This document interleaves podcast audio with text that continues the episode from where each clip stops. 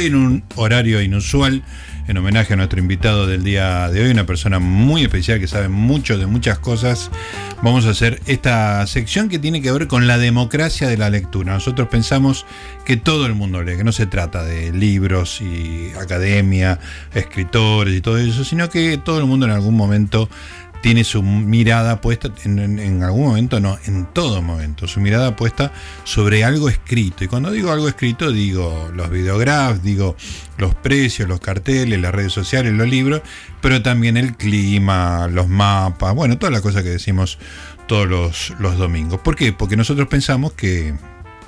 Todos, todos somos lectores.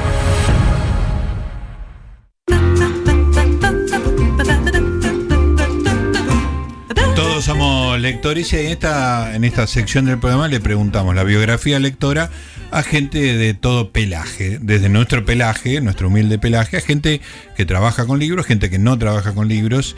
Hoy vamos a entrevistar a una persona que, sabe una cantidad de cosas de historia de la ciudad de Buenos Aires que es una locura. Tengo en mis manos 365 días en Buenos Aires. Son esos libros que nos gustan a, vos y a mí, ah, Valena, que tiene de cada una de las fechas una historia relacionada con la ciudad de Buenos Aires. Muy bueno. Este, por supuesto, como hago siempre con estas cosas, me tiré de cabeza al 19 de noviembre, que es eh, mi cumpleaños. cumpleaños. Pero me fascinó la entrada del 20 de noviembre, que en 1912, el 20 de noviembre, ya lo presento, pobre, él va a escuchar una cosa que él escribió, se aburre, pobre, pero que tenga paciencia. Eh, el 20 de noviembre de 1912 se trasladó a lo largo de 63 metros la pirámide de Mayo. Estaba enfrente de la catedral y la empujaron con unos rieles. Bueno, ahora que, si se acuerda que lo recuerde él, estoy hablando del el periodista, guía de turismo, hombre multifuncional, Diego Sigioto, un amigo de la casa. Diego, ¿cómo te va? Noriega te saluda. ¿Qué tal, Gustavo? ¿Cómo estás? Bien, gracias por estar ahí después de trabajar. Escúchame, ¿te acordás la historia de la pirámide de Mayo? contame, contame. Hablaría muy mal de mí si no me la Sí, bueno, yo escribí algunos libros y me preguntás. Hay párrafos que no me acuerdo, pero contámelo. No, no, no es que me acuerdo los párrafos, sino que me acuerdo la historia. La historia, perfecto. Bueno, la pirámide de Mayo se había inaugurado en 1811 era una pirámide más bien sencillita. La original se había inaugurado el 25 de mayo de 1811 por el primer aniversario de la Revolución de Mayo. Claro. Después tuvo modificaciones. La más importante fue en 1862, que la hace Prilidiano Pueyrredón, que le hace una pirámide más grande, una, una aguja más grande. Ajá, claro. Y sobre esa aguja se coloca una escultura en la parte superior, que la hace un francés llamado Dubourdieu. Bueno, esa pirámide estuvo frente a la catedral, como leíste vos recién, durante 50 años, entre el 62 y 1912. Sí. 1912 se la traslada al centro de la plaza. Hay fotos muy interesantes que muestran justamente ese desplazamiento hacia el centro. ¿Por qué no se le había hecho directamente en el centro de la plaza? Sí. Porque ahí había estado, había estado la Recoba. La Recoba era una construcción que justamente dividía la Plaza de Mayo actual en dos plazas. Ah, claro. La Recoba se va a demoler en 1883, bueno, y en 1912 se lleva la pirámide al, centro de la plaza. O sea que había como dos plazas pegadas separadas por la Recoba. Claro, unidas por un arco. La ah. Recoba tenía en realidad locales comerciales. Claro, ahora entiendo. Y en el medio había un arco que comunicaba las dos plazas, que se la llamaba la Plaza del Fuerte, que era la que estaba para el lado del río, porque ahí estaba el fuerte justamente, sí. y la Plaza del Cabildo, la del otro lado la que estaba del lado del cabildo. era muy original con Claro. Escúchame, ¿y cómo, cómo la traslada? ¿Cómo se empujó, digamos? Yo dije empujar, pero... Sí, con, unos rieles, unos rieles. que pusieron. Este, la foto es muy gráfica porque lamentablemente estamos en radio ahora, pero este, para ver el, tamaño de la pirámide de Mayo comparado con la, con la figura humana. Claro. Uno piensa que la, la pirámide de Mayo es bastante pequeña, pero en realidad tiene unos cimientos interesantes. Claro, claro. Así que hubo que excavar, se colocó una vía, unos rieles, y ahí se la fue, llevó, no sé, muchas horas todo ese traslado, y siempre en fotos que vos de esa época ves que está rodeada de gente que eran todos curiosos, ¿no? Claro. bueno, no se hacían muchas obras. Y entonces claro.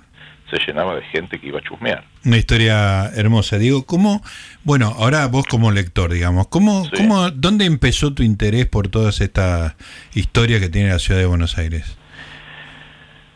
Empezó en la escuela secundaria. Ajá. Yo en realidad leo desde chico. Este, to- todo lo que llegaba a las manos lo leía, pero en la secundaria tuve un profesor de derecho que hablaba de Buenos Aires y de hecho una vez tiró algo que me quedó picando en la cabeza, que él fue el primero que me contó la primera curiosidad de Buenos Aires. Yo mi primer libro va a salir muchos años después, se va a llamar Las mil y una curiosidades de Buenos Aires. Y la primera me la contó este profesor Sí, que era que todos los edificios de la Diagonal Norte tienen la misma altura. sí, ah, mira. Claro, yo tenía 17 años. Yo Sí. igual no vivía en Buenos Aires, vivía en Lanús, pero venía muy seguido. Claro. La verdad que, que estaba casi siempre acá. Así que me vine a ver eso y cuando Sí. lo descubrí no lo podía creer. Es- es- eh, yo tengo 64 años en la ciudad de Buenos Aires y lo decís ahora y digo, ¡ah! ¡Qué, Mira vos. qué detalle extraordinario! Y, y esto, ¿por qué? Porque fue una disposición edilicia, digamos. Claro, porque la- la- en realidad la Diagonal Norte se abrió posteriormente. El plan Claro. original eran con manzanas Sí, sí, todo eh, cuadriculado. perpendicular, claro, Claro. el famoso Damero. La diagonal se abrió en 1931, o sea, muchos años después. Claro. Y ya que se abría una diagonal nueva, una avenida nueva, y que iba a tirarse todo lo que había ahí, se iba a tirar todo abajo, y los edificios nuevos se iban a construir, se aprovechó para darle un elemento paisajístico que Buenos Aires no tenía, Claro. que venía obviamente de París. Mm, que claro, era, claro. bueno, la concepción del varón Sí, sí. De, de Osman, bueno, todo eso. Entonces todos los edificios van a tener la misma altura, 33 metros de alto. Si vos te parás en la Plaza de Mayo y mirás al obelisco, Sí, vas a ver que se forma una perspectiva sí, sí, sí. tremenda. Es que es tremendo porque lo que es el conocimiento, ¿no? Porque esa imagen yo la tengo perfecta, pero Sí. nunca me puse a pensar que deriva de que todos los edificios tienen el mismo, la misma altura. Exactamente. Es, es extraordinario como... Salvo en las esquinas. En las esquinas Ah. cada ingeniero, cada arquitecto tuvo libertad para hacer una cúpula. ah, como si fuera la proa de un barco prácticamente. Exacto. Y, y bueno, y ahí nacen también grandes edificios. La mayoría este, tienen cúpulas y son, bueno, cúpulas relevantes de Buenos Aires. ¿no? Claro. Bueno, pero Así que bueno, esa fue la primera. volvamos a vos, en- eh, Sí. volvamos a Diego Sigioto, eh, que tiene un profesor que le cuenta esta historia que es fascinante y vos quedás prendado Sí. con eso. Sí, y me vine a ver. Este, y empecé a leer este, cosas de Buenos Aires. Después con el tiempo, seguramente lo conociste, un periodista llamado Germinal Nogués, Claro, sí. que había sacado un libro llamado Buenos Aires Ciudad Secreta, que era un libro gordo. A mí me gustaban los libros gordos, debo reconocer, porque Sí. tenía más para leer. Sí, sí, sí, tal cual. Vos eras lector de chiquito. Claro. Este, y bueno, ese libro me había gustado mucho. Pero la verdad que yo nunca me imaginé que yo iba a hacer mi propio libro. Claro. Y empecé a recopilar, bueno, de, de- de bibliotecas, de archivos, este, empecé a recopilar curiosidades de Buenos Aires y terminó saliendo mi primer libro y bueno, y ese que vos leíste es el sexto. El sexto libro. libro sobre la ciudad de Buenos Aires. Qué sí. genial. Diego, ¿y cómo, cuando vos decís de chiquito ya empecé a leer, cómo era el clima cultural o de consumo de libros en tu casa? ¿Había circulación de libros? ¿Vos- ¿Eso Sí. te llegó por tus viejos? Sí, por mis viejos, sí, que eran del famoso círculo de lectores. Ah, muy Entonces, importante eso. ¿eh? Este, todos los meses había, qué sé yo, tres, cuatro libros que llegaban, pero bueno, la mayoría eran novelas. Sí, sí. Eh, Y después el diario. El diario yo, Ah. yo desde los 10 años yo creo que leo el diario y lo sigo haciendo en papel. sí. Ah, vos sos del papel todavía. Sí, todavía sí. Hoy hablaba, de hecho, con el diariero, me dice, aumentó el diario. Me dice, estamos condenados a desaparecer y sigue aumentando. Le digo, bueno, yo creo que en cualquier momento Sí, sí, pero, aumente o no pero aumente. sigo, sigo teniendo la rutina esa. Te de- voy a hacer una pregunta Sí. muy absurda y que delata, delata mi, mi, mi traición. ¿Cuánto sale el diario? 230, Clarín. Qué- qué me dijo que, que la nación es 240. Pero es un presupuesto, la verdad. Sí, ¿qué te parece? O sea, una luca por semana, por lo menos, ¿viste? Eh, por- sí, por lo menos. Los de días hábiles salen más baratos, pero es un presupuesto. Como decís, bueno, la parte sentimental Sí. está saliendo cara, Diego. Pero bueno, Está debe haber todavía eh, miles de personas que lo siguen leyendo. Hay cosas que, que vale la pena pagar.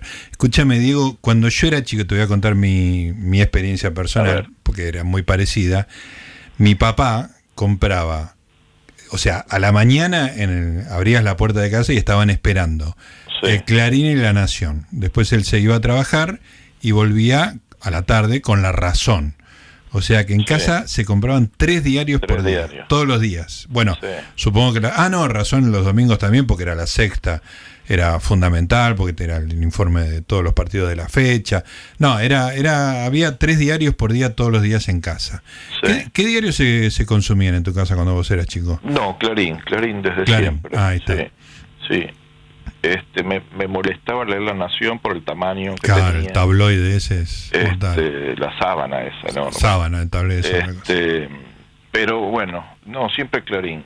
Y bueno, desde chico entonces leía. De hecho, mira, yo te digo que mi vocación por el periodismo fue justamente por leer. Yo ya sabía el- la 5W antes de entrar a la facultad de periodismo.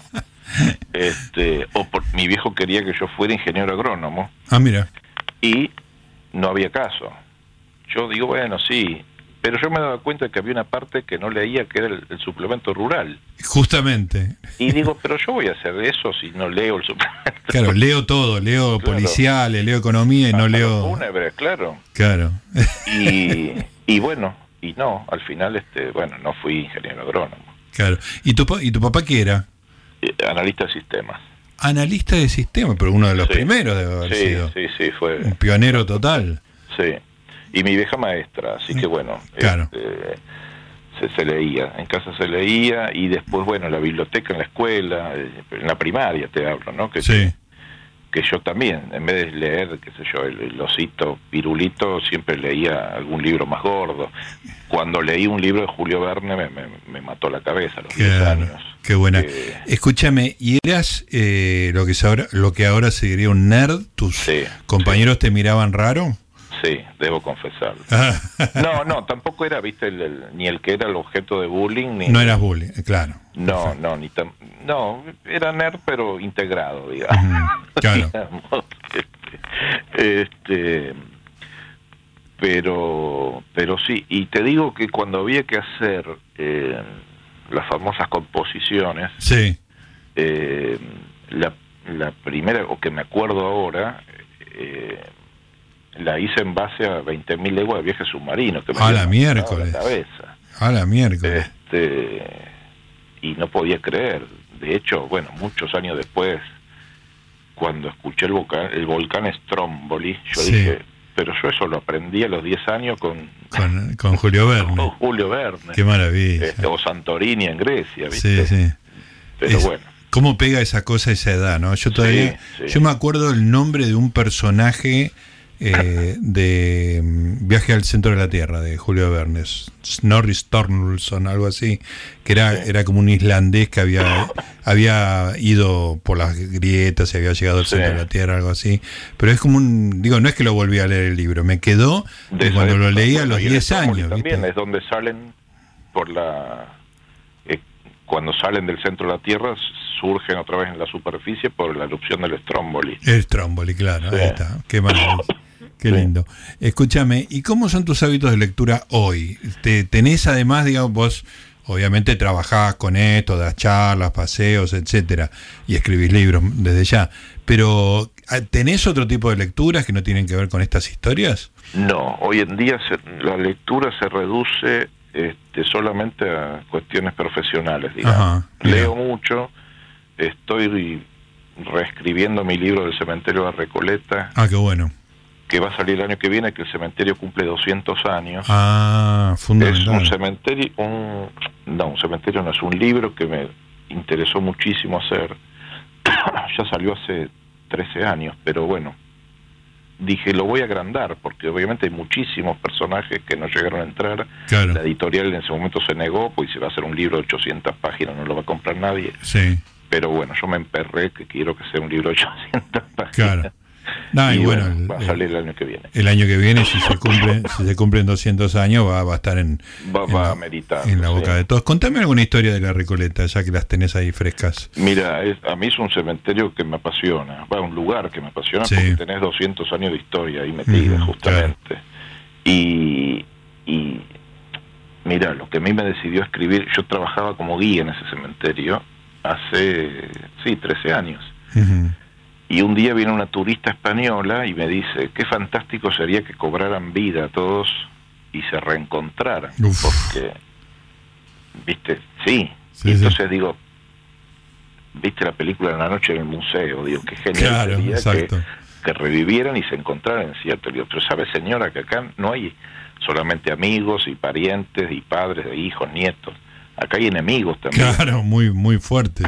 y se va a encontrar Rosas con Valentina Alcina o Rosas con este con Florencio Varela o Sarmiento con Quiroga o, o Dorrego y Lavalle o Evita con Lonardi Mm, este, o, o Aramburu. Este y eso me quedó rondando y dije bueno voy a hacer un libro pero como no no soy escritor de ficción bueno investigué y todas las historias se conectan porque al fin y al cabo todos los personajes que están ahí se conocían Claro, en claro. periodos históricos obviamente sí, sí, sí. y bueno, y todavía me sigo sorprendiendo porque en realidad hay mucha gente que no tiene una plaquita que lo recuerde en el exterior de la bóveda. Entonces, bueno, el desafío está en encontrar esos personajes que, que no son tan conocidos y que no están recordados tampoco, ¿no? Claro. Y tenés que hacer un trabajo de investigación histórico. Eh, sí, interesante, pero bueno, está, está bueno. Mira, eh, la semana pasada descubrí uno que la verdad que no sabía. Hay una bóveda bastante grande que es la de Ramón Santamarina. Ujú. Santa Marina fue, eh, era un gallego de Galicia, Sí. que vino a trabajar en la. Argentina muy chico porque su padre se había suicidado allá en Galicia, vino a los 12, 13 años, consiguió trabajo en el puerto, en ese momento el puerto estaba en el riachuelo, y eh, se ganaba la vida tirando la soga para acercar el barco al muelle. Así Mirá. que imagínate un pibe de 13 años, Sí, sí. el esfuerzo que tenía que hacer. Bueno, juntó un dinero interesante, trabajaba 16 horas por día. Se compró una carreta y con esa carreta empezó a hacer el traslado entre Buenos Aires y Tandil. Ajá. Tandil era relativamente nueva en esa época. Claro. Y este bueno, empezó a hacer una gran fortuna. De hecho, se compró las tierras de todo Tandil. Ah, tuvo mira. muchos hijos, tuvo dos matrimonios, tuvo muchos hijos. A cada hijo le inculcaba el amor por la tierra y por los árboles. Les decía que plantaran árboles.